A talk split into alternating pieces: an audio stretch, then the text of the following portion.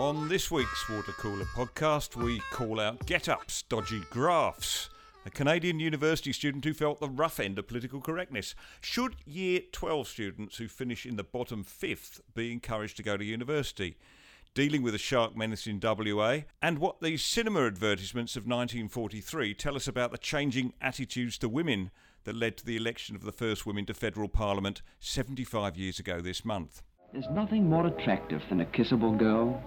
Boy, oh boy, what marvelous teeth she has. It's the very first thing a man notices in a girl. Most of Australia's professional models use Kolynos dental cream to keep their teeth white and sparkling, to give them that uh, kissable smile. You're listening to the Water Cooler podcast. My name's Nick Cater, and with me is Fred Pawle. So, from the advertisements that were shown in the cinemas in 1943, uh, let's move to the political advertising today, which of course takes place mainly in uh, social media. Some of it can be pretty deceptive, can't it, Fred? Yes, it can. I think what we're seeing now is the uh, manifestation of attitudes towards media from people who have grown up surrounded by social media. We used to call them digital natives a few years ago, but I think even that term's become a bit uh, passe because uh, everyone's a digital native now. But you know the uh, the, the, sort of um, the adherence to integrity of information uh, just doesn't seem to be there anymore, Nick. No, and I, am always suspicious when you see a graph presented on its own that's supposed to ch- prove something conclusively. And that was the case uh, earlier this month when GetUp posted a, a graph which purported to show that wages, growth in wages, had fallen sharply uh, after Donald Trump cut corporate tax in America. They claimed that there was a drop in wage growth between the first and second quarters of 2018 uh, based purely on some cherry picked figures from a company called PayScale. Now, that's a commercial company that comes up with uh, figures on what current salaries are for, for companies. Uh, now, if, if they'd have chosen, of course, the more normal route of doing this, which is to take the uh, US uh, Bureau of Labor Statistics figures and look at them not just quarter on quarter, but this quarter compared to the quarter of last month, the same quarter last year, rather, you get a completely different result. You find that uh, uh wages were either went up slightly or down slightly, depending on uh, which measure you take, but there's no conclusive evidence at all. I mean, basically, that graph is uh, shows you two tenths of nothing. Incidentally, Fred, the, the, people that have picked this up are the conversation that uh, online. Uh, journal. That that's a turn up. That conversation swings really to the left. That they were that they're calling out GetUp must mean that GetUp has really put their foot in it this time. But I think it's it, this is an example of uh, of, of, this is a typical social media phenomenon. What GetUp is not trying to prove a point here. All they're trying to do is prove people with opposing opinions wrong. That's their objective, don't you think, Nick? Yeah, there's no attention here to empirical detail. I mean, they, they, they seem to be just determined to show two things on uh, on Facebook and Instagram, or, or should we say fake book and uh, fake book and Instasham. um, two points they're trying to make. First of all, is to argue that black is white by saying that a reduction in company tax won't be good for the economy. I mean, that's impossible to argue, I would have thought.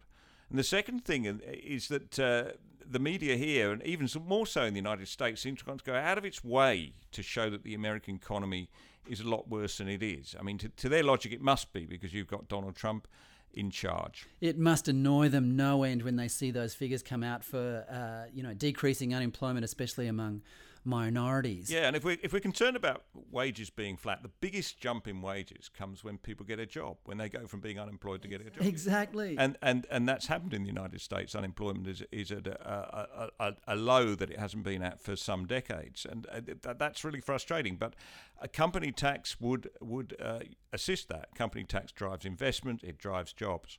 So uh, a big uh, a big cross for uh, GetUp there on the on the fact checking state. Facts are stubborn, as Mark Twain once said, but statistics are pliable.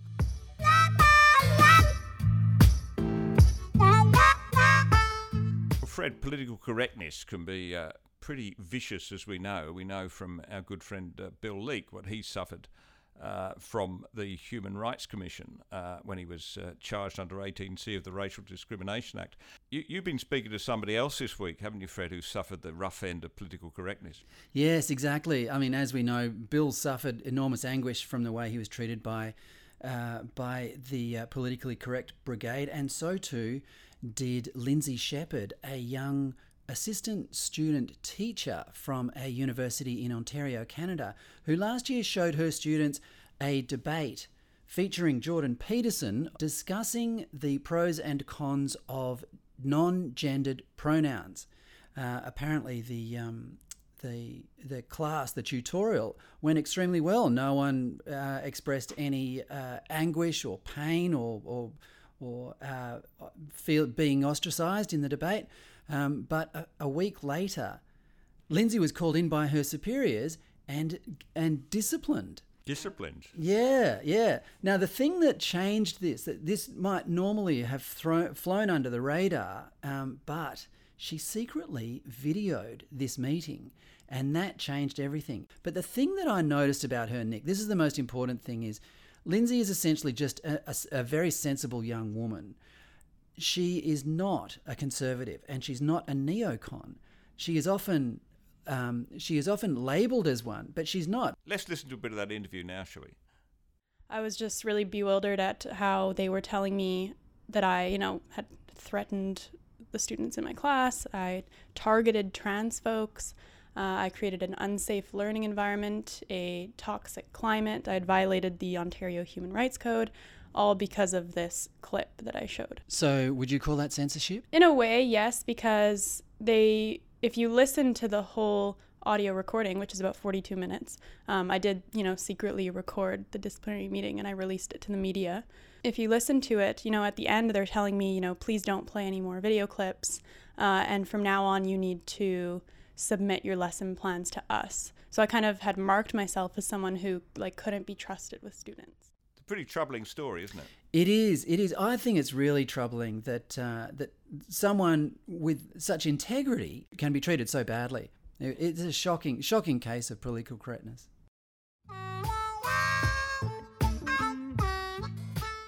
So, on the subject of uh, universities, I took a look this week at the number of students who drop out of universities. There was a very good report out recently by the Grattan Institute by Andrew Norton, who who said that 50,000 students who start this year will drop out. They won't complete their courses. It's pretty ropey, isn't it?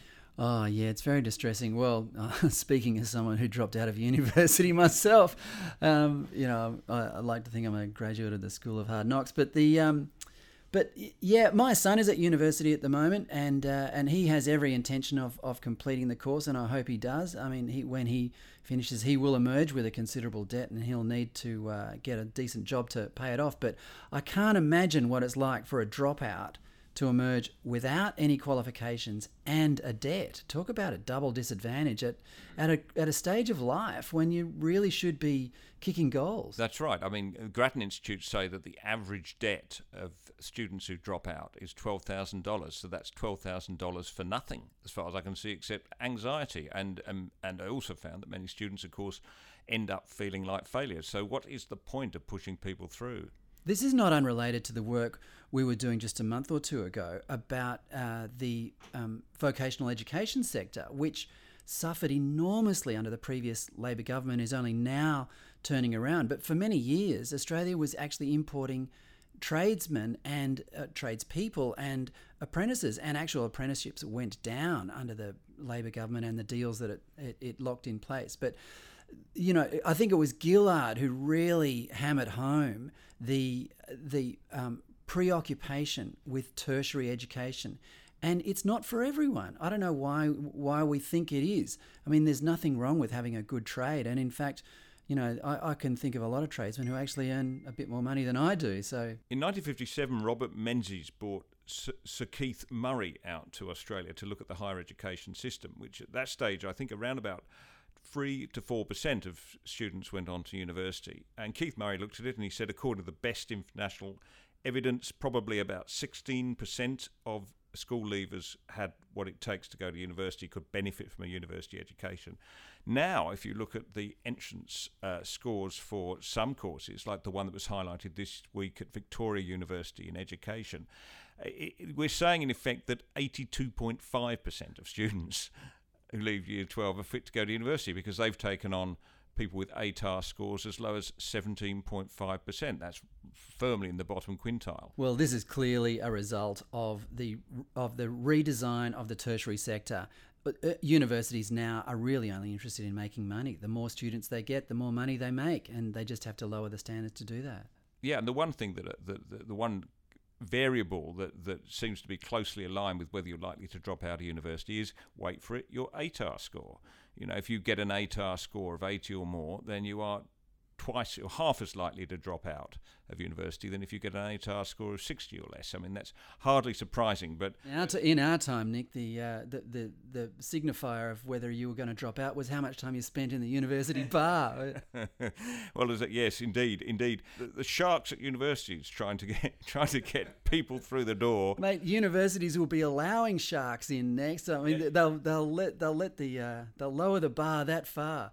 Um, yes, so sharks are back in the news again, mate. The um, the West Australian government has finally admitted that it might have a bit of a problem off its shores uh, with great whites, uh, the abundance and size of which is, by all accounts, getting completely out of hand. The Labor government came into power um, on the uh, on the promise that they would do nothing about it, um, and now that things are getting so bad, they have admitted yes, they will take this uh, take a program. They will in, they will implement a program of smart drum lines.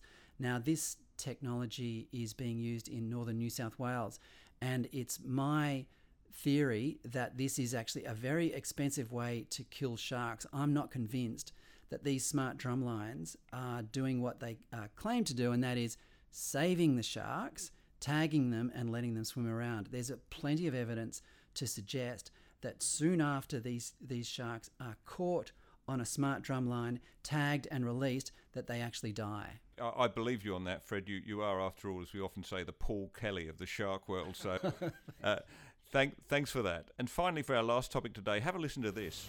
What's this? Roast chicken without stuffing. I don't like this at all. But if you ask me, I'd rather have no seasoning at all than this stuff. Full of bread with a sprinkling of onion and just the taste of herbs. That's right, fill it up with bread.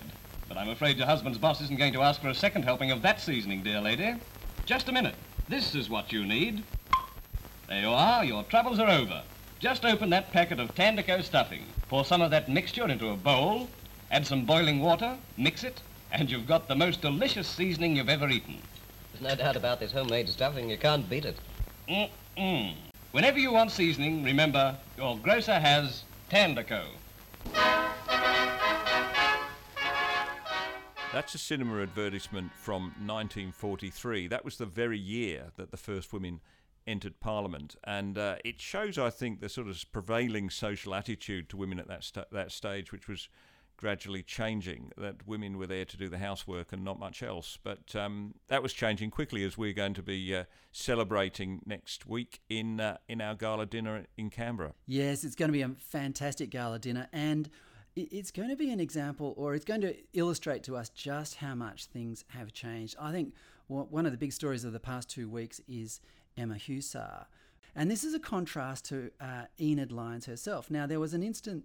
There was an instance while Enid was in the House of Representatives back in the 40s where she was about to get up to talk, uh, to respond to a motion in the House, and she realized that the suspender on her stocking had popped, Nick.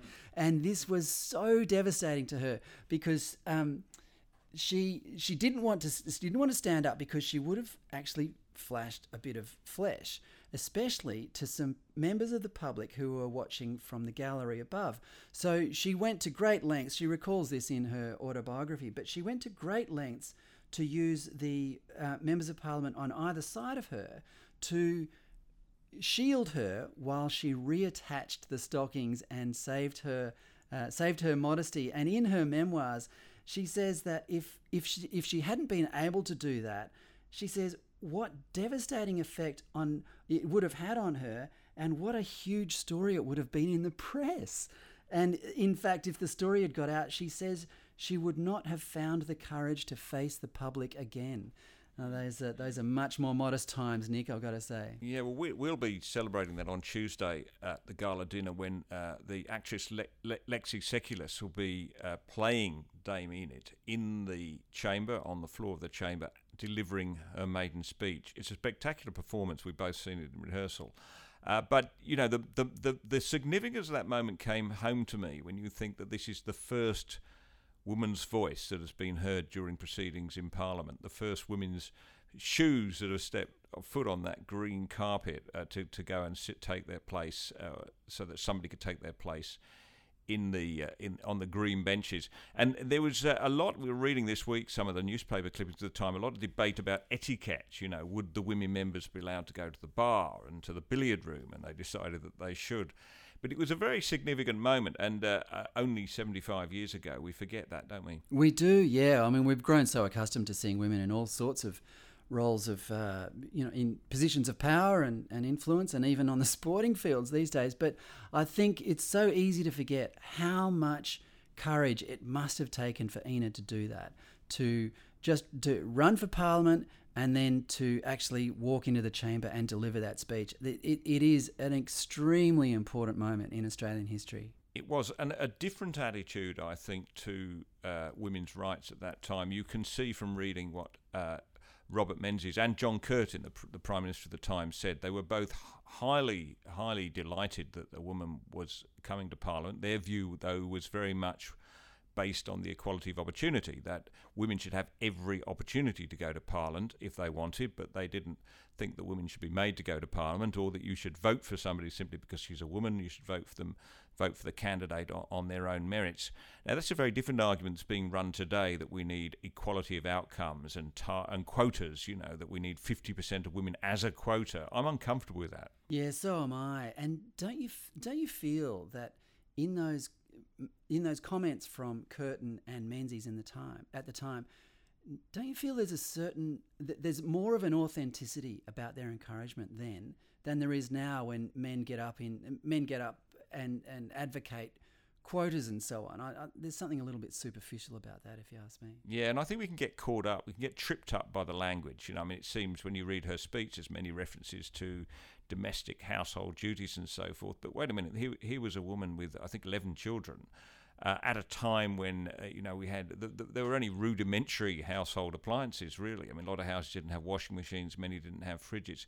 The the burden of managing a household was much larger then, and I think as these advertisements that we've been looking at show the uh, the you know the arrival of electric stoves, the arrival of instant stuffing and uh, you know uh, washing powder and all these things I hadn't seen before made a huge difference. Yeah, well, the burden was one thing, but the status was another. I mean, it was a big responsibility to be a stay-at-home mum back in those days.